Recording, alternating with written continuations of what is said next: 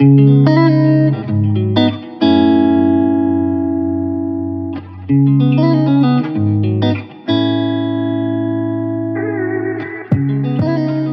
de nos objectifs, c'est faire du reconditionné le meilleur choix pour le consommateur. BNP Paribas Personal Finance vous invite à découvrir On the Way, le podcast qui explore les chemins de la consommation responsable. Entrepreneurs, acteurs du monde de l'entreprise ou chercheurs, On the Way donne la parole à ceux qui agissent jour après jour pour construire une consommation plus durable. Bienvenue et bonne écoute. Bonjour, je m'appelle Camille Richard, je suis en charge de la RSE chez Back Market euh, et je vous remercie de votre invitation euh, sur On the Way pour parler du reconditionnement et de son impact sur l'environnement. Moi je suis originaire de la région de Bordeaux et j'ai été élevée par des parents biologistes, ce qui a énormément impacté euh, avec du recul aujourd'hui mon engagement et j'appellerais pas ça une vocation mais en tout cas ma conviction de vouloir travailler dans, des métiers qui étaient en ligne avec la lutte contre le réchauffement climatique, la préservation des ressources, etc. Mais mes frères et sœurs font aussi des métiers dans, cette branche, donc je, pense que ça a été, ça a été déterminant. Euh, j'ai fait euh, des études à Sciences Po Bordeaux, euh, un master notamment en analyse de risque, avec cette idée de vouloir travailler dans l'environnement, mais pas savoir forcément très bien comment aborder ce monde ou ces, métiers-là. Donc j'ai fait le choix de travailler dans une entreprise qui était spécialisée dans la gestion environnementale pour me former sur le tas et en me disant que, en fait, en sortant de là, je, serais capable de travailler dans des métiers un peu plus techniques ou en tout cas un peu plus spécialisés sur l'environnement. Donc, je suis partie en VIE euh, au Brésil avec Suez, euh, chez qui j'ai continué ensuite au Mexique, puis je suis rentrée à Paris, toujours chez eux, en faisant des métiers. Euh, j'ai travaillé dans le marketing, dans la communication, dans le business development. Et les dernières années, j'étais à la direction du développement durable de Suez où j'ai beaucoup travaillé sur la performance environnementale de l'entreprise et sur la performance environnementale de nos clients industriels. C'est là que je me suis familiarisée avec les sujets d'impact, euh, la mesure d'impact et qu'est-ce qu'on pouvait mettre en place euh, pour, pour l'améliorer, pour faire en sorte qu'une entreprise ait un bilan en tout cas plus positif, si ce n'est complètement positif. Quand j'étais chez Suez, donc j'ai travaillé à la fois sur la question du traitement de l'eau et du traitement des déchets, et c'est vrai que ce qu'on apprend en travaillant dans ce milieu-là, c'est qu'un déchet n'est pas un déchet. Un déchet est potentiellement une ressource. Donc ça veut dire euh, recycler, donc déjà ce qui semble être la base aussi, donc une bouteille en plastique, etc. Ça veut dire euh, créer, produire de l'énergie verte aussi avec euh, le biogaz, etc. Ou même de la chaleur avec l'incinération. Donc en fait l'idée c'était de transformer un peu son mindset en se disant, enfin en tout cas son état d'esprit en se disant ok on peut toujours trouver euh, une nouvelle utilité, la question de la revalorisation, de la réutilisation, du recyclage. C'est comme ça qu'il faut aborder aujourd'hui euh, nos déchets, et plus seulement comme quelque chose qu'on va mettre dans un trou et recouvrir de terre en fait. Et c'est pour ça aussi que l'activité de back market m'a intéressée euh, assez rapidement et j'ai commencé d'ailleurs à acheter des, des, appareils chez eux avant même de travailler, mais c'était justement cette idée que ces téléphones, ces ordinateurs qui partaient au rebut, donc soit en décharge, soit dans nos tiroirs, dans nos armoires. Le consommateur sait bien qu'il ne faut pas qu'il jette, et euh, donc il va le garder. Mais en fait, tout ça, en fait, devenait du déchet alors que ça pouvait avoir une seconde, une troisième, voire une quatrième vie. Il faut savoir en plus qu'aujourd'hui, même pas 20% des, euh, des, déchets électroniques sont recyclés. Donc euh, c'est aujourd'hui le potentiel de réutilisation de l'électronique est énorme aujourd'hui.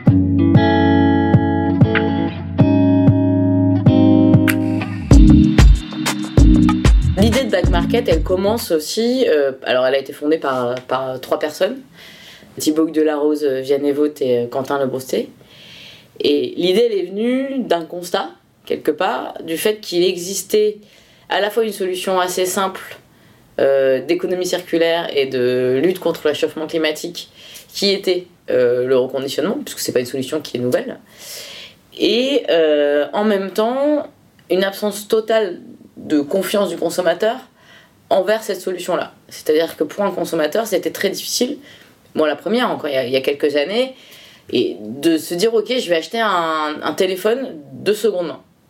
Parce qu'on avait peur que l'appareil euh, lâche euh, quelques mois ou quelques semaines ou quelques années après, qu'on ait personne vers qui se retourne, etc. Donc l'idée de base de Back Market, c'est de dire ok, on va mettre en relation un consommateur qui cherche des solutions aussi plus durables un marché qui existe, qui est celui du reconditionnement. Et le marché du reconditionnement, il était finalement assez opaque pour le consommateur et assez incompréhensible, puisque c'est un marché qui est très hétérogène.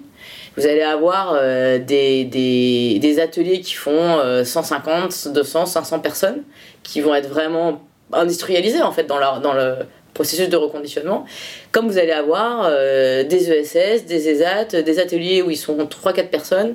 Donc en fait, c'était aussi, je pense, très difficile pour le consommateur de, de s'y retrouver.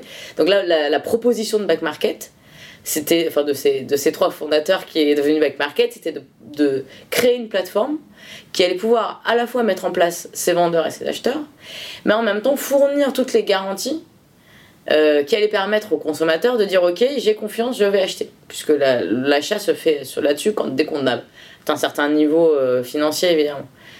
Donc euh, c'est une idée qui paraît finalement assez simple mais qui n'existait pas avant et, et, le motto quelque part de Back Market c'est de pouvoir dire on va proposer la même expérience à la personne qui veut acheter du, reconditionné comme si elle achetait du neuf c'est en fait il ne doit pas y avoir de raison factuelle d'acheter du neuf. On va vous donner les, les, mêmes avantages, les mêmes garanties, le même plaisir aussi à l'achat, parce que ça compte aussi. Donc ça, ça passe par quoi? Ça passe par la mise en place de garanties. Donc euh, il y a des garanties de deux ans sur les appareils, d'un service après-vente, de choix aussi. Vous allez pouvoir choisir euh, bah, de couleur, de modèle, type d'appareil. Et, euh, et, puis, ça passe aussi par la communication et la sensibilisation. Donc, sur la communication, MacMarket a adopté une image de marque assez forte, assez décalée, assez humoristique aussi. L'idée étant de rendre le reconditionné sexy. Il fallait qu'en fait l'acheteur soit fier d'avoir choisi du reconditionné. Et après, il y avait aussi la question, la sensibilisation plus large à ce que ça voulait dire en termes d'impact euh, environnemental de choisir du reconditionné. Nous, on voit notre base de consommateurs qui s'élargit. Aujourd'hui, on a 25% qui viennent pour des questions d'impact, plutôt 75% pour des questions de prix. Mais ces personnes qui viennent pour des questions de prix, elles reçoivent aussi l'information dans leur achat sur ce que ça veut dire en, termes d'environnement, hein, de fin d'impact environnemental, de choisir du reconditionné. L'idée de cette, de cette entreprise, c'était vraiment de proposer une solution qui allait permettre de faire la différence sur l'impact de, l'électronique. Parce qu'en fait, c'était ça aussi, c'était que l'impact de la production ou de la surconsommation qu'on fait des appareils électroniques, elle est dramatique pour l'environnement et elle reste encore assez invisible.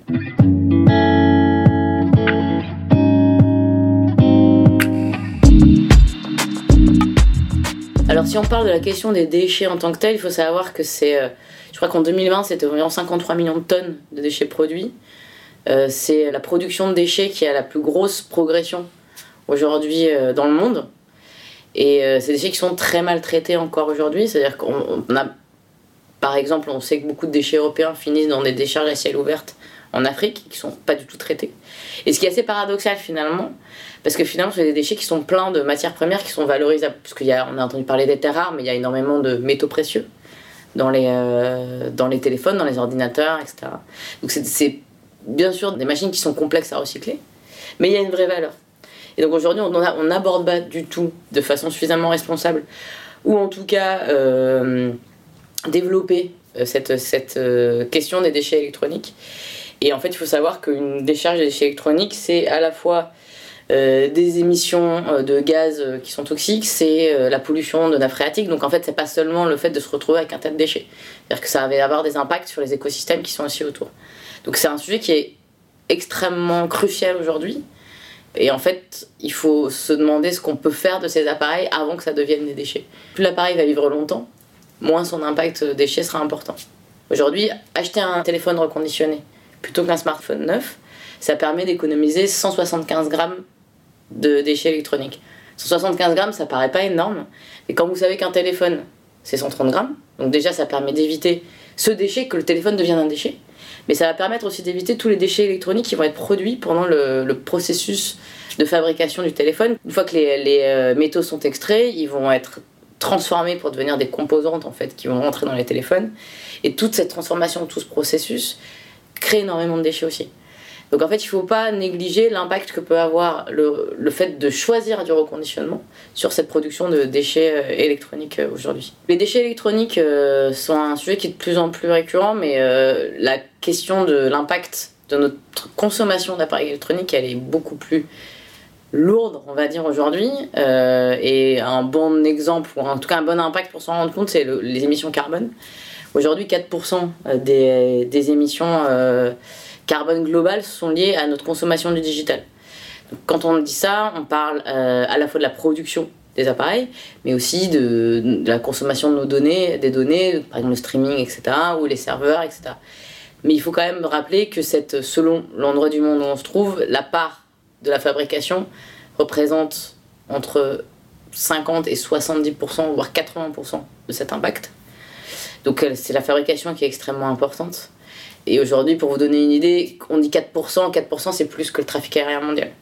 Donc en fait, et cette tendance va en plus est en augmentation. Donc en fait, aujourd'hui, il faut, faut être très réaliste. On va pas arrêter de consommer du digital ou du numérique puisque c'est rentré dans, dans, nos vies en fait.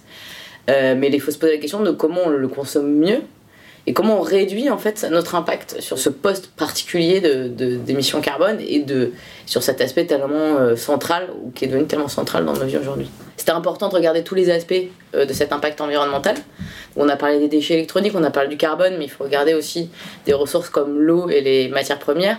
Aujourd'hui, produire un, téléphone neuf, c'est plus de 82 000 litres d'eau qui sont consommés. Donc dans l'extraction des matériaux qui servent, il y a beaucoup d'eau qui, euh, qui est consommée, mais aussi dans la fabrication des composantes. Alors que reconditionner un, téléphone, si on change des pièces, puisque c'est la, fabrication de ces pièces qui va être consommatrice aussi, est autour de 13 000, 14 000 euh, litres d'eau. Donc on a une différence de plus de 68 000 litres d'eau entre choisir un téléphone reconditionné et acheter un téléphone neuf.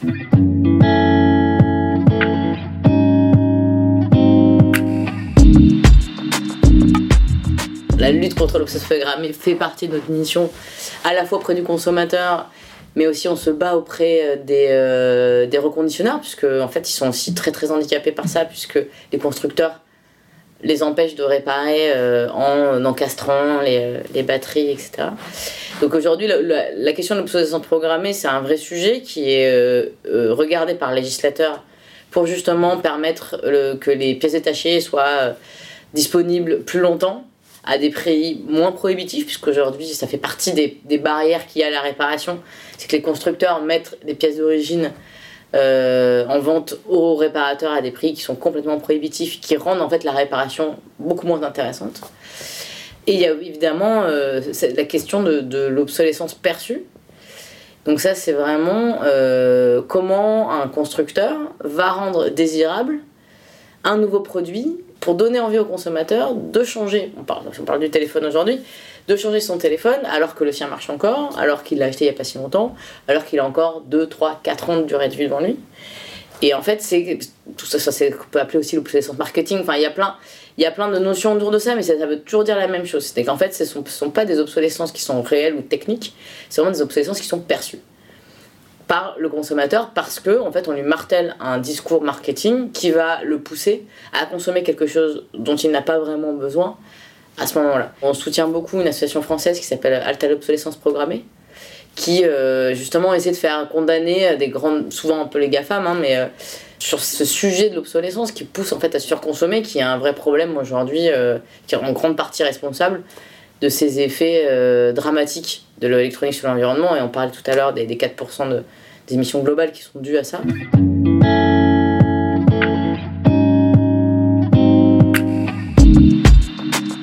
Aujourd'hui, pour, pour, convaincre le consommateur, il faut aussi lui amener des preuves, des preuves de fiabilité des, des appareils qu'il va acheter sur le, sur le site. Et donc pour avoir ces preuves, euh, on, est, on est obligé d'imposer des standards de qualité extrêmement hauts aux reconditionneurs qui sont parfois euh, pas forcément ravis puisque ça veut dire aussi bah, plus de process, ça veut dire aussi de, mettre en place aussi des indicateurs, d'améliorer des, pro des, des, processus aussi de, réparation. On est devenu un acteur euh, très important et beaucoup de reconditionneurs vendent sur la plateforme français vendent sur la plateforme euh, en France. Et, à la fois, on, est un petit peu parfois bah, l'intermédiaire qui, demande de plus en plus de garanties, de qualité, etc. Mais en fait, à la fin de la journée, on a le même objectif avec les reconditionneurs, c'est vendre le plus d'appareils reconditionnés possible. On revient toujours à, cette même idée, c'est donner la même expérience d'achat que le neuf euh, aux consommateurs de reconditionnés. Pour arriver à, faire ça, on doit imposer des standards de qualité aux reconditionneurs pour donner ces garanties aux consommateurs. Comme ça, en fait, après, euh, on aura j'ai envie de dire, plus besoin de convaincre que c'est la même qualité d'acheter du neuf ou de reconditionner. Et on pourra peut-être aussi se focaliser plus sur cette question du, discours d'impact euh, environnemental. Aujourd'hui, Back Market, c'est 1500 reconditionneurs qui vendent sur la plateforme. Euh, avec des volumes de vente différents. Vous en avez qui en vendent beaucoup, d'autres qui vendent un peu moins, etc. Donc ça dépend aussi des marchés sur lesquels on est, puisque aujourd'hui la plateforme elle est présente dans 15 pays. En France aujourd'hui, la majorité des ventes sont faites par des reconditionneurs français, c'est environ 70%. Le reste est fait par des reconditionneurs européens, américains et un peu asiatiques, à hauteur de 8% euh, sur, la, sur la plateforme. Donc aujourd'hui, on voit en fait quand même que, bon, déjà le marché français est assez euh, vigoureux en termes de, reconditionnement. Il faut savoir quand même que la demande est plus importante que l'offre hein, sur le marché du reconditionnement dans le monde aujourd'hui. C'est pour ça qu'on a été obligé d'ouvrir aussi la plateforme à des reconditionneurs étrangers, donc européens, asiatiques, euh, américains. Euh, puisque, pour en revenir à ce qu'on disait sur la même expérience sur le reconditionné que sur le neuf, il faut qu'on puisse donner du choix aussi. Donc aujourd'hui, il faut savoir que si on regarde un petit peu la structuration du international, on va dire, du, reconditionnement, c'est que vous allez avoir des sources d'appareils qui vont être beaucoup aux États-Unis, par exemple, puisqu'en fait, ils ont des modèles où ils changent de téléphone très souvent, donc il va y avoir énormément de, de mal. Après, vous avez évidemment des téléphones qui sont euh, collectés en France ou en Europe, etc. Il n'y a, a, pas de sujet là-dessus, mais c'est assez intéressant de voir en fait que les habitudes de consommation de certains pays vont impacter euh, le marché global du reconditionné. Quand on travaille aujourd'hui, c'est justement de, de, faire ce qu'on appelle un, un, boost local, c'est-à-dire en fait permettre aux reconditionneurs d'être privilégiés à la vente sur leur propre marché. Par exemple, quand vous êtes, euh, un Français qui va sur le site de Back Market pour acheter un téléphone, on va essayer de vous proposer en priorité des téléphones qui sont reconditionnés en France par des reconditionneurs français. Il faut voir aussi que même si votre téléphone il arrive de Chine, parce qu'il a été reconditionné en Chine et sourcé en Chine, mais qui va, il va, vous allez, vous sur Avec Market. Et d'ailleurs, ça sera, c'est sur la fiche du produit, hein, c'est quelque chose qui est complètement transparent sur le site. Vous allez recevoir ce téléphone chez vous. Évidemment que son impact sera plus fort qu'un téléphone qui va être euh, reconditionné en France et acheté en France. Mais cet impact sera de toute façon bien meilleur que si vous aviez acheté du neuf. Quand vous achetez un téléphone reconditionné, vous permettez d'économiser environ 80 kg de CO2. Quand vous savez que un transport en avion, on va dire vraiment dans le pire des, scénarios, un transport en avion euh, de Chine en France de, ce téléphone, euh, ça va être entre 1 et 4 kg de CO2. Donc vous ferez toujours de toute façon, euh, au pire, on va dire, permettrait d'économiser 76 kg de CO2. Il va falloir améliorer en fait la collecte pour pouvoir être capable justement d'arrêter d'aller se sourcer aux États-Unis ou en Chine, etc. pour pouvoir pour pouvoir avoir un, vraiment un approvisionnement et un circuit court, on va dire, sur, sur la France.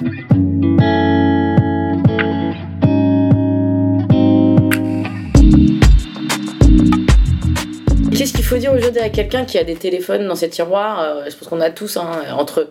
Alors il y a toujours celui qu'on garde au cas où ou le nôtre lâche, mais il y en a toujours un ou deux qui sont là et qui servent pas à grand chose. Aujourd'hui, il y a plusieurs solutions.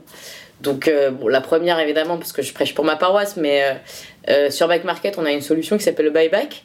En fait, vous pouvez revendre votre téléphone sur la plateforme. Donc comment ça marche? C'est assez simple, c'est qu'en fait vous vous connectez, vous rentrez les caractéristiques de votre téléphone, donc euh, quel modèle, euh, quelle année, etc. Est-ce qu'il y a des rayures sur l'écran, par exemple? Et vous allez avoir un reconditionneur qui, quasiment en direct, va vous faire une offre.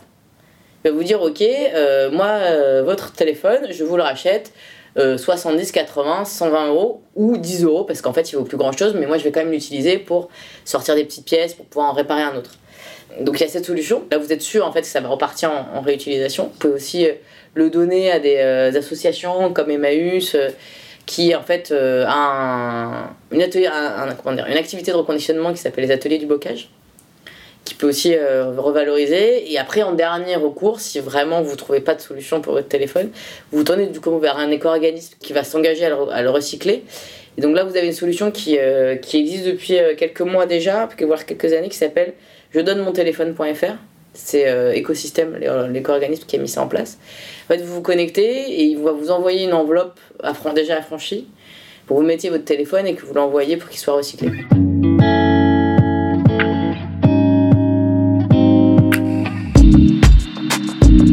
Moi, je suis arrivée chez Back Market il y, a, un an et demi, donc c'est une entreprise qui a été créée en 2014.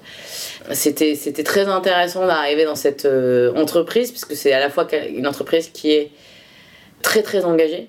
C'est-à-dire quand vous parlez à n'importe quel employé de Back Market, enfin moi pour l'instant ça m'est pas arrivé de pas rencontrer quelqu'un qui me dise moi je suis arrivé chez Back Market parce qu'il y avait du sens. Parce qu'en fait euh, je m'y retrouvais dans mes valeurs, j'avais envie de faire quelque chose de positif pour la planète, etc. Donc ça c'est très très agréable. Et en même temps il faut arriver aussi à adapter le rythme de la start-up. C'est-à-dire que la start-up, c'est, enfin, par définition, même si Back Market est maintenant ce qu'on appelle une scale-up, donc le niveau d'après, ça va vite. C'est-à-dire qu'il faut prendre des décisions vite, il faut, euh, on peut changer de cap très vite parce qu'on se rend compte qu'une idée ne marche pas, etc. Chose qui peut très bien s'adapter à l'RSE parce qu'on peut très bien se rendre compte qu'on a lancé un projet qui finalement euh, n'aboutirait pas et euh, on, va, on va changer de cap. Mais la RSE, c'est aussi des processus qui prennent plus de temps, où il y a tout un aspect d'adaptation à la réglementation aussi, parce qu'en fait, ça c'est aussi très lié. De mise en place, mettre en place une feuille de route carbone, ça prend du temps parce que ça faut que ça se fasse en coordination euh, avec les équipes, faut que les équipes elles soient engagées, etc. ça, c'est des sujets qui prennent du temps. Donc, c'est toujours très intéressant de voir en fait comment ces deux temporalités se croisent, s'accordent, parfois s'entrechoquent. Et c'est à la fois euh, à moi de m'adapter, on va dire, euh, au rythme de la start-up et sur ce rythme-là, business très important qui est lié à l'hypercroissance de la boîte. Et en même temps, cette entreprise en hypercroissance qui veut donner un cadre à cette hypercroissance et qui sent bien en fait qu'il faut aussi s'adapter au, risque, au rythme de la sur certains aspects. On va pas se, en fait, se, dévoyer en fait, nos valeurs dans ce processus d'hypercroissance.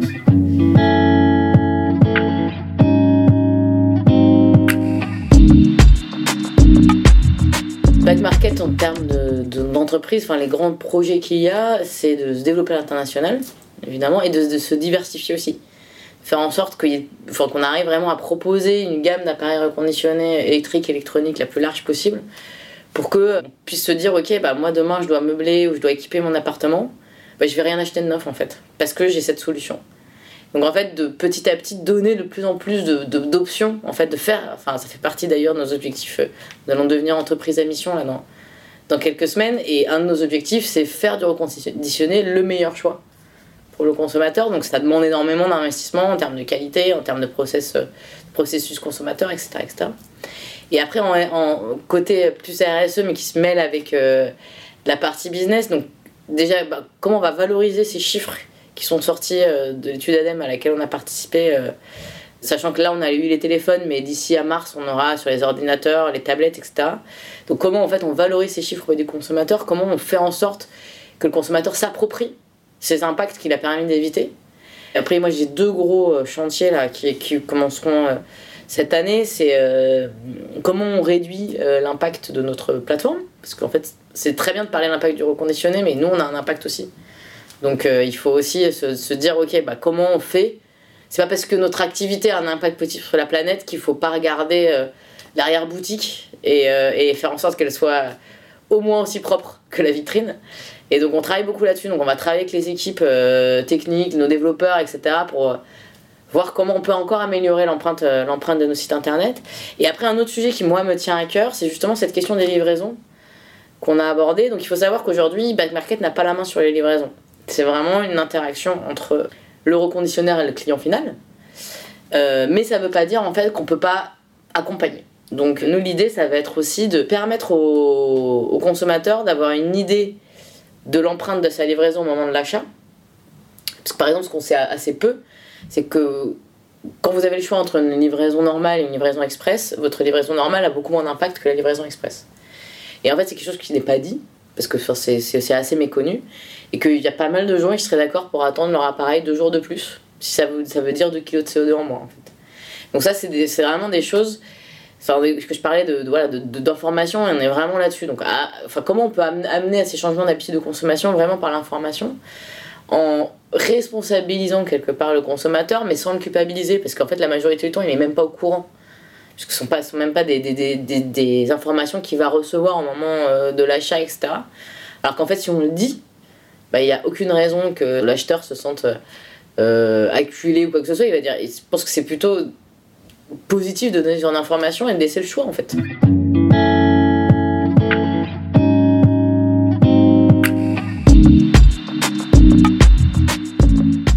pas avoir euh, des pratiques particulièrement euh, ni virtueuses ni en avance. C'est-à-dire que je pense que comme beaucoup de Français, je fais attention à ma production de déchets. Je pense que c'est, ça vient aussi, je pense, de, de mes années euh, à travailler dans le recyclage aussi. Donc je je fais attention à ça depuis longtemps.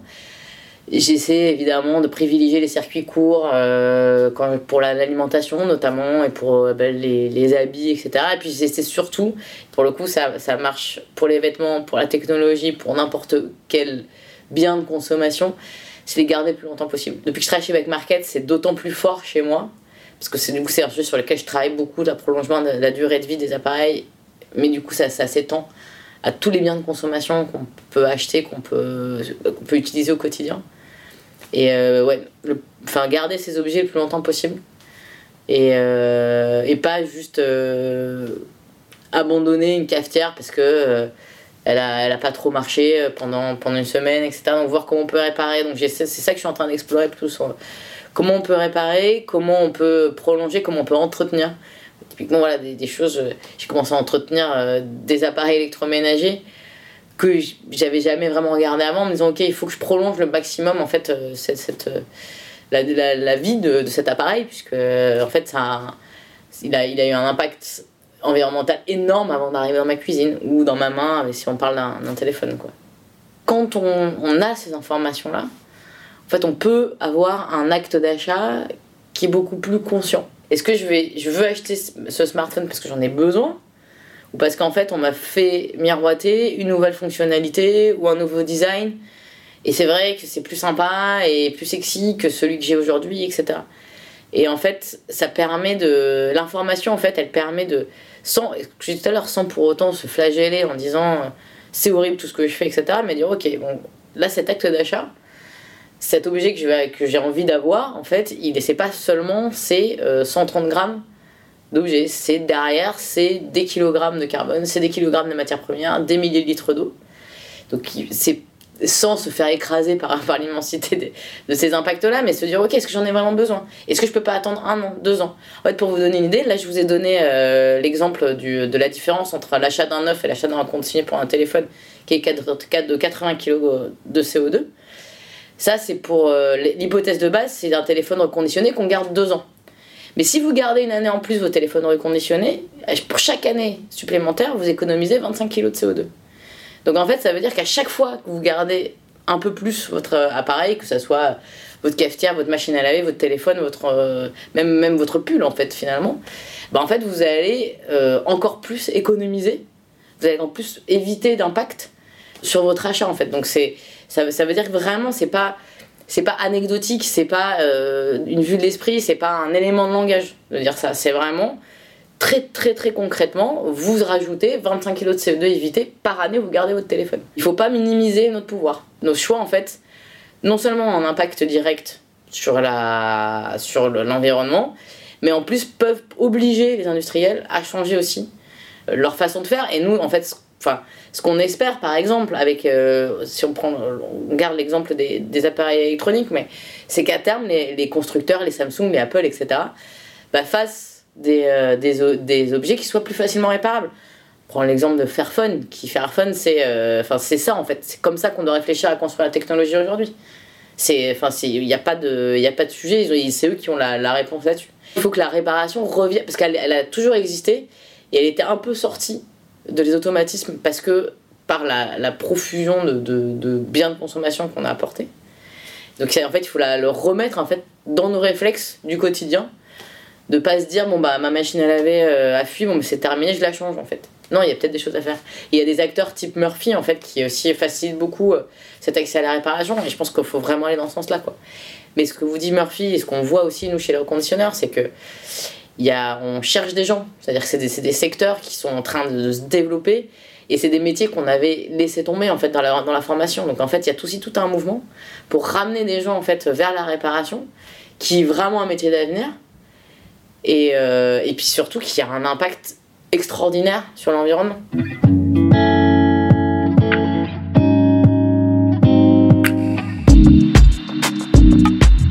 Un conseil à emporter, je disais, je dirais, enfin pour moi c'est le plus important, mais allongeons la durée de vie de nos objets, quoi. Longue vie aux objets. une fois que vous devez changer, achetez du reconditionné.